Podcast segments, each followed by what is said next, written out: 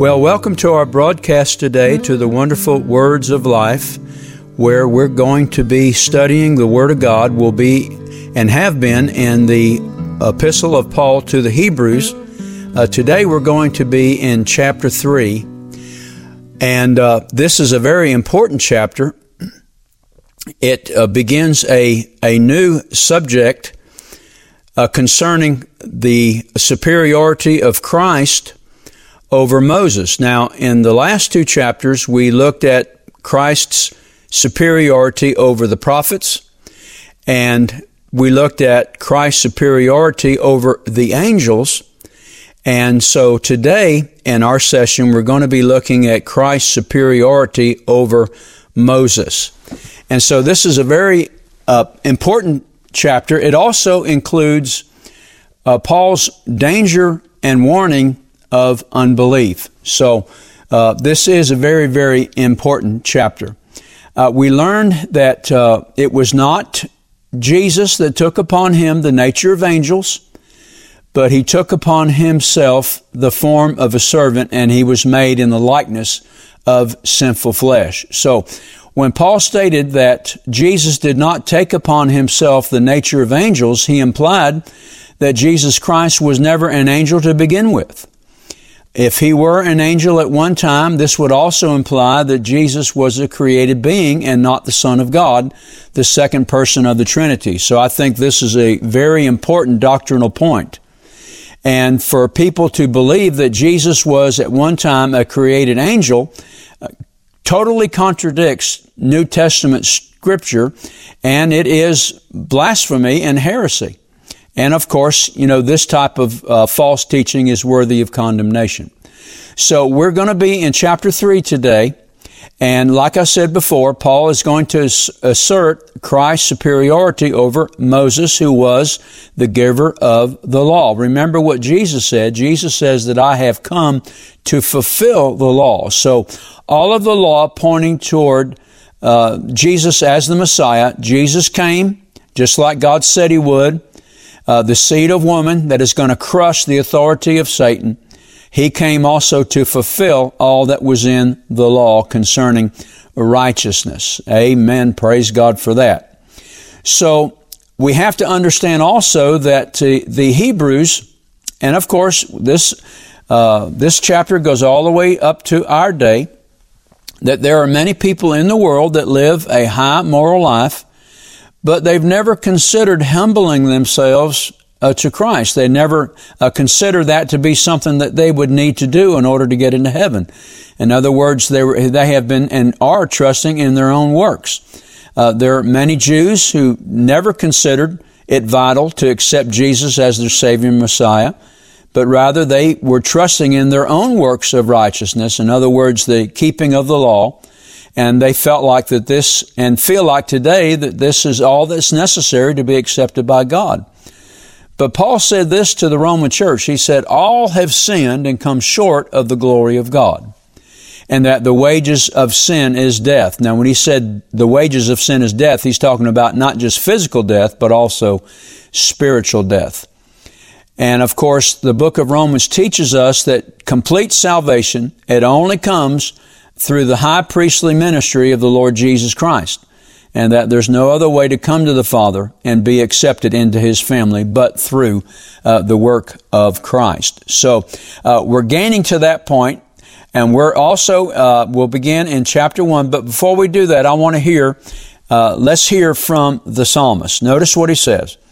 He says, I will praise you, O Lord, among the peoples, and I will sing to you among the nations. For your mercy reaches unto the heavens, and your truth unto the clouds. Be exalted, O God, above the heavens, and let your glory be above all the earth. Well, let's go ahead and do that right now. Heavenly Father, we bless the name of Jesus, and we praise you forever and ever. Lord, you are good, and your mercy is unto all generations. And so, Father, I thank you for sending us the Holy Spirit, our teacher and our guide. Direct our hearts today, Father, in your word. And Lord, we'll give you thanks and praise and glory. In Jesus' name, amen and amen. All right, let's go ahead and begin. Hebrews chapter three, uh, verses one through six. Now, this is the first part of this chapter, and this is Paul's uh, stating Christ's superiority over Moses. Verse one now. Wherefore, holy brethren, partakers of the heavenly calling, consider the apostle and high priest of our profession, Christ Jesus. So when Paul says, wherefore, holy brethren, uh, he's t- speaking of in light of what Paul has presented concerning the superiority of Christ over the angels. It was the angels that brought to the Jews the word of the Lord. We will see that many times, and we have seen that many times in the Old Testament. But what we realize now is that the one who originated the word is greater than the one who delivered or, or gave the word uh, to the Old Testament uh, saints of God. Amen. And I think that's very important. And then Paul goes on and says, consider the apostle and high priest of our profession or of our confession, the thing that we profess, the thing that we confess. We confess Jesus Christ as our Savior and as Lord, and as our Lord. Uh, when Paul said this, consider the apostle and high priest, he's speaking, first of all, that Jesus held all of the five ministry positions in the church of apostle, prophet, evangelist, pastor, and teacher. You know, he was, he is being called now the apostle. Uh, the Jews recognized Jesus as a prophet. Uh, he did go about uh, preaching the kingdom of God as an evangelist. He was the pastor, remember, shepherd. He's also a teacher. Uh, the Hebrews, the Jews, uh, they uh, received Jesus as teacher. They would call him master. Amen.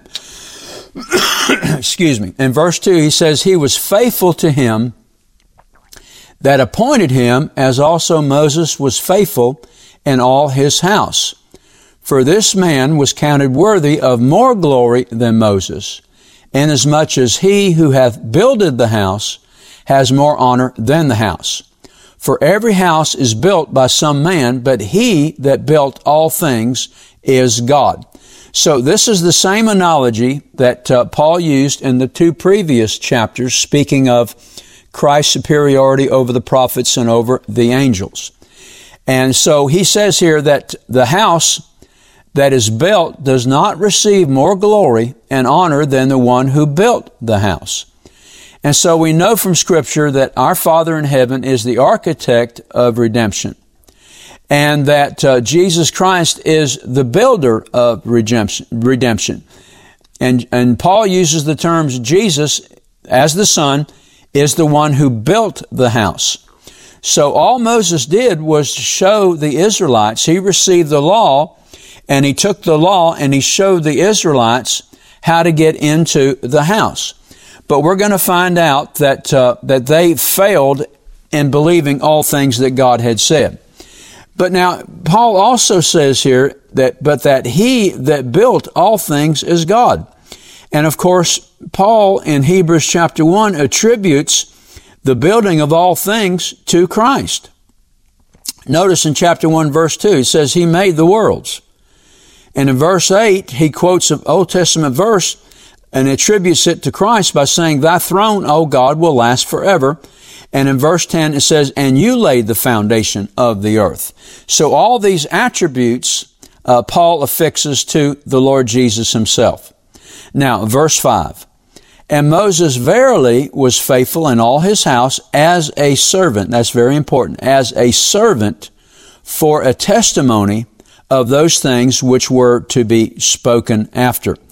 The N I V translation says that Moses was faithful as a servant in all God's house, testifying to what would be said in the future.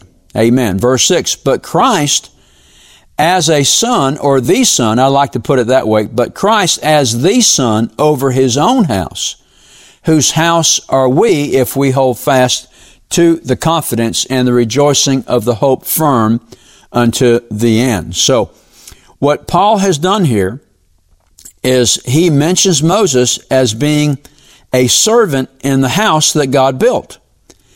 And he, uh, Paul specifically mentions Christ as the one who built the house.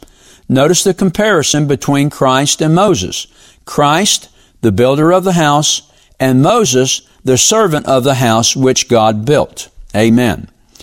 And of course, you know, once again, we have in Hebrews chapter one, verses two and three, we have Paul speaking of Christ, that in hath in these last days spoken unto us by his Son, whom he hath appointed heir of all things, by whom also he made the worlds, who being the brightness of his glory and the express image of his person, and upholding all things by the word of his power, when he had by himself purged our sins, sat down on the right hand of the majesty on high. So we see the um, the deity of Christ, the fact that he has existed throughout eternity, going all the way back to eternity past and all the way ahead to eternity future, you know, looking that in a time frame. Moses had a beginning. He was born.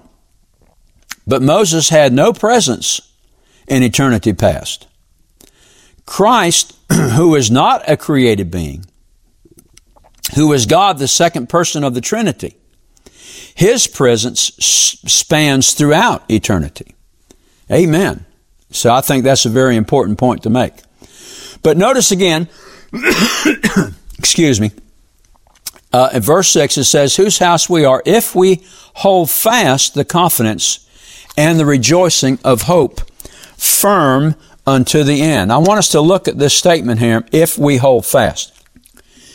Because according to Robertson now, he says that we are God's house if we do not play the traitor and desert. That's really what this term hold fast means. It means holding fast to Christ, keeping a grip upon him, keeping a grip upon his word, not allowing our grip to be loosened through sin, through being distracted or anything like that.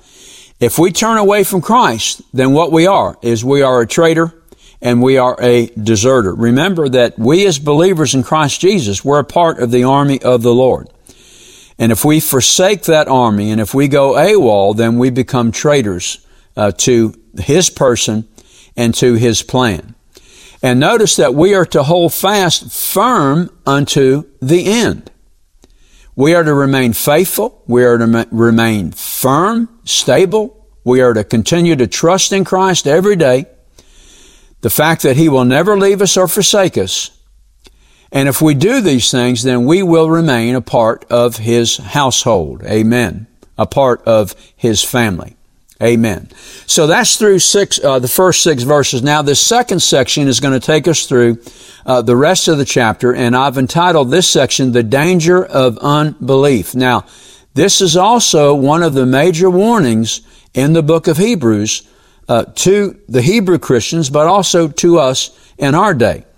All right, let's uh, read beginning in verse seven. Wherefore, as the Holy Ghost saith, today, if ye will hear his voice, harden not your hearts as in the day of provocation, in the day of temptation in the wilderness, when your fathers tempted me and proved me and saw my works forty years. Wherefore I was grieved with that generation and said, they do always err in their heart, and they have not known my ways. So I swear in my wrath that they shall not enter into my rest. And I think this is a very important Uh, passage of scripture, because Paul takes this from Psalm ninety-five, seven through eleven. And the psalmist there talks about the provocation and the temptation of tempting Christ uh, in in the wilderness. And of course, the, these two words, provocation and temptation, uh, are Hebrew words Meribah and Masa. And remember also that uh, this is explained and, and In uh, Exodus chapter seventeen, one through seven, that's what the psalmist is referring to, that time that Israel wandering in the wilderness had no water. And so they began to chide against Moses. As a matter of fact, they got so angry at Moses that they were ready to stone him. And they're complaining and they're bickering uh, that the long suffering of Moses was being tested and tempted. And they weren't just tempting Moses, they were tempting God. Because God had told them that he was going to take care of them. And if God had sent them out of Egypt, he was going to provide for them. And they saw that in abundance. In the forty years in the wilderness, their shoes never wore out, their clothes never wore out. They always had food to eat. They had the manna, they had the quail. God took care of them. He led them by the cloud by day, which uh, restricted the, the uh, exhaustion that they would ordinarily have suffered through heat. Uh, a pillar of fire by night to keep them warmth, as a symbol of God's ever-presence with them the forty years that they wandered in the wilderness. And notice again what Paul writes in Hebrews chapter two, verse two. He says, "For if the word spoken by angels was steadfast, and every transgression and every disobedience received a just recompense of reward," then Paul says, "And then how shall we escape?" So Paul is speaking of the word that was spoken by angels as being steadfast. Everyone received the just recompense of their reward for their disobedience. So how much more steadfast is the word that was spoken by Christ, who is God manifest in the flesh? So the Israelites that rebelled in the wilderness, they suffered for their rebellion and their unbelief. So if the Israelites, and us too now, if we choose to rebel against the word of Christ, who is our Savior and Lord, we'll suffer the same fate. We'll receive everything that we've done in our body, whether it be good or whether it be bad. So we can flip that over and say that if we remain faithful to Christ and to His word, then we'll receive all the benefits and blessings that Christ fixes, affixes to those who honor Him and honor His word. Amen. And notice the reward that the Israelites received. They shall not enter into my rest. Now, rest to the Israelites would have been entering into the promised land. That was the land of rest. We're going to find out that rest in spiritual terms applies specifically to Christ, because he says here in Matthew eleven, verses uh, twenty-eight and twenty-nine, "Come unto me, all ye that labor and are heavy laden, and I will give you rest. Take my yoke upon me." That's what he says. "Take my yoke upon you and learn of me, for I am meek and lowly, and ye shall find rest unto your souls." So this is very important. So the rest that Paul is talking about is the rest that we find in Christ. So Christ is willing to give every sinner rest by coming unto Him, by receiving new birth, by being adopted into the family of God. We receive rest. Christ is our rest. That's why it's very important for you and I always to place Christ in the center of our being. And I know that there's a lot of things in the world that distract us. Sports, entertainment, even television, things of that nature. And if we give all of our work, laboring, if we give all of our time and our attention to these things, these distractions, these things in the world, but we don't allow Christ to come into our life, if we don't focus on Him, if we don't focus our rest, the rest of Christ in our daily life, amen, then we stand in danger of being moved and coming into that area of unbelief, which this kind of unbelief that Paul is talking about is obstinate rebellion. And we don't ever want to place ourselves in that kind of position. We need to hold fast to Christ. We need to stay close to Him. The center of our affection should always, always be upon Christ and His word, and not on the things of this world. Remember what the Apostle John said. He said, "Love not the world, neither the things in the world. If any man love the world, the love of the Father is not in him. For all that is in the world, the lust of the eyes and the lust of the flesh and the pride of life, they are in the world, and the world passes away. But he that does the will of God will abide forever." Now notice that last part of that verse. And the world passes away. If we become part of that world, we're going to pass away. Amen. The eternity for us is going to be the eternity, uh, eternity without Christ and without the Lord. But if we hold fast to him by loving not the world, you, you, you know what I mean when I say love not the world. That means we place all of our affection upon worldly things. Our affection is to be affixed to Christ and Christ alone. We're in this world, but we're not to be of the world. Amen. Now, Christ receives pleasure by us enjoying life. There's things that we can do in this world. There's, there's entertainments, there's recreation, things of that nature that we can do that are wholesome. Amen. That uh, Christ takes pleasure. I remember years ago, uh, I would, uh, I, I worked uh, graveyard shift back then. And uh, when I got off, I would drive a few miles and go to a golf course. That was back when I was playing golf. And uh, the purpose for which I played was uh, recreation, of course. But what I would do is many times when I would uh, play on this course, I'd be the only one out there.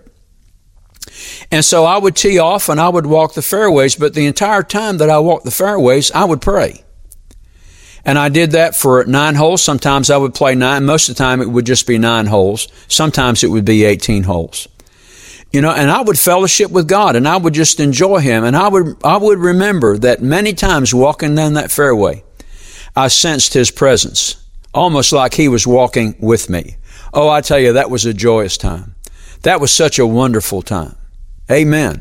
See, here I was, I was enjoying recreation, but I was enjoying recreation while at the same time I was in the very center of Christ, worshiping him, staying close to him in prayer. And so God allows us to enjoy recreation and times of rest and getting off and getting away and enjoying family, enjoying friends.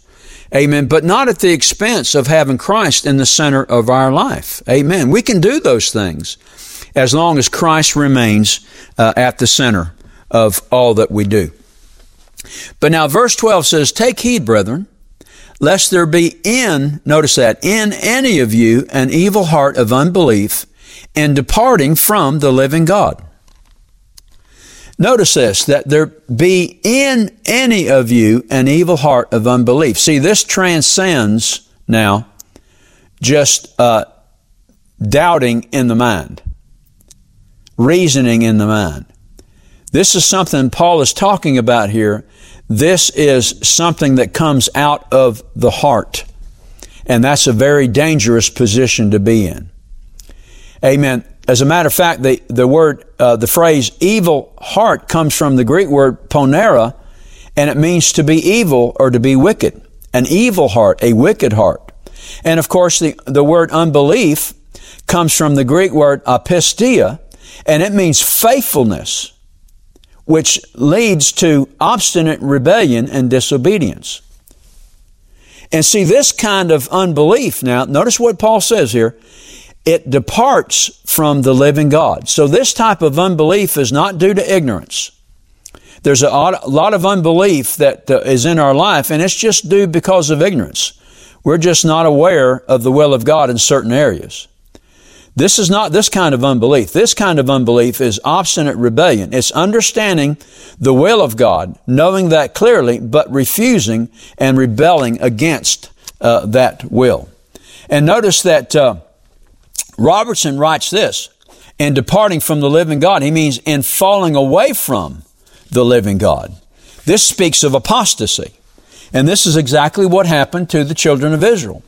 They were so obstinate in their rebellion against God, they asked, actually, they apostatized. Amen. And of course, this word apostasy, it means, or this word fall away, it means to stand off from. It means to step aside from. Amen. And so to apostatize from Christ, in whom we have originally found God, is to fall away. And remember when when Paul was writing to the the, uh, the churches in Galatia, you remember how Paul said that uh, that you have fallen from grace. You and I, we can fall from grace. This is what apostasy is. It's falling from grace. It's turning aside, turning away from Christ and following him no more. uh, the seventy disciples that turned away from Christ and refused to follow him anymore. They apostatized, you see, and they lost out on the promise of Christ. And so we can't find ourselves in doing this thing. Now, verse thirteen says, "But exhort one another daily while it is called today, lest any of you be hardened through the deceitfulness of sin." To be hardened through the deceitfulness of sins. In other words, to be hardened means to no longer consider Christ to be in the center of our life, not to desire him, not to desire church, not to desire the things of God. We have been deceived. We've been sold under sin, just like Eve was deceived. Amen. We can't be caught in that type of situation. Amen. Because that is very dangerous, very dangerous. So how do we make sure that we do not become hardened through sin? Well, I think we've talked about that, but here's some practical ideas. Number one, spend every time, every day, daily, reading and meditating the Word of God. We can listen to the audio Bible, and we can meditate on the Word of God. Also, we must develop a daily prayer life. Amen. Well, how do we do that?